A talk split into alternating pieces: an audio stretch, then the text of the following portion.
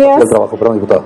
En representación del Partido del Trabajo, eh, me solidarizo a los proyectos para Michoacán, dándole al gobernador la bienvenida a esta su casa y ya este los proyectos que, que ya fueron mencionados, pues estamos nosotros muy muy sólidos para trabajar en ellos, sumándonos cada uno de los diferentes este, grupos parlamentarios en el estado de Michoacán. Hemos venido trabajando de una manera muy conjunta, eh, muy solidaria en el aspecto del proyecto que es Michoacán.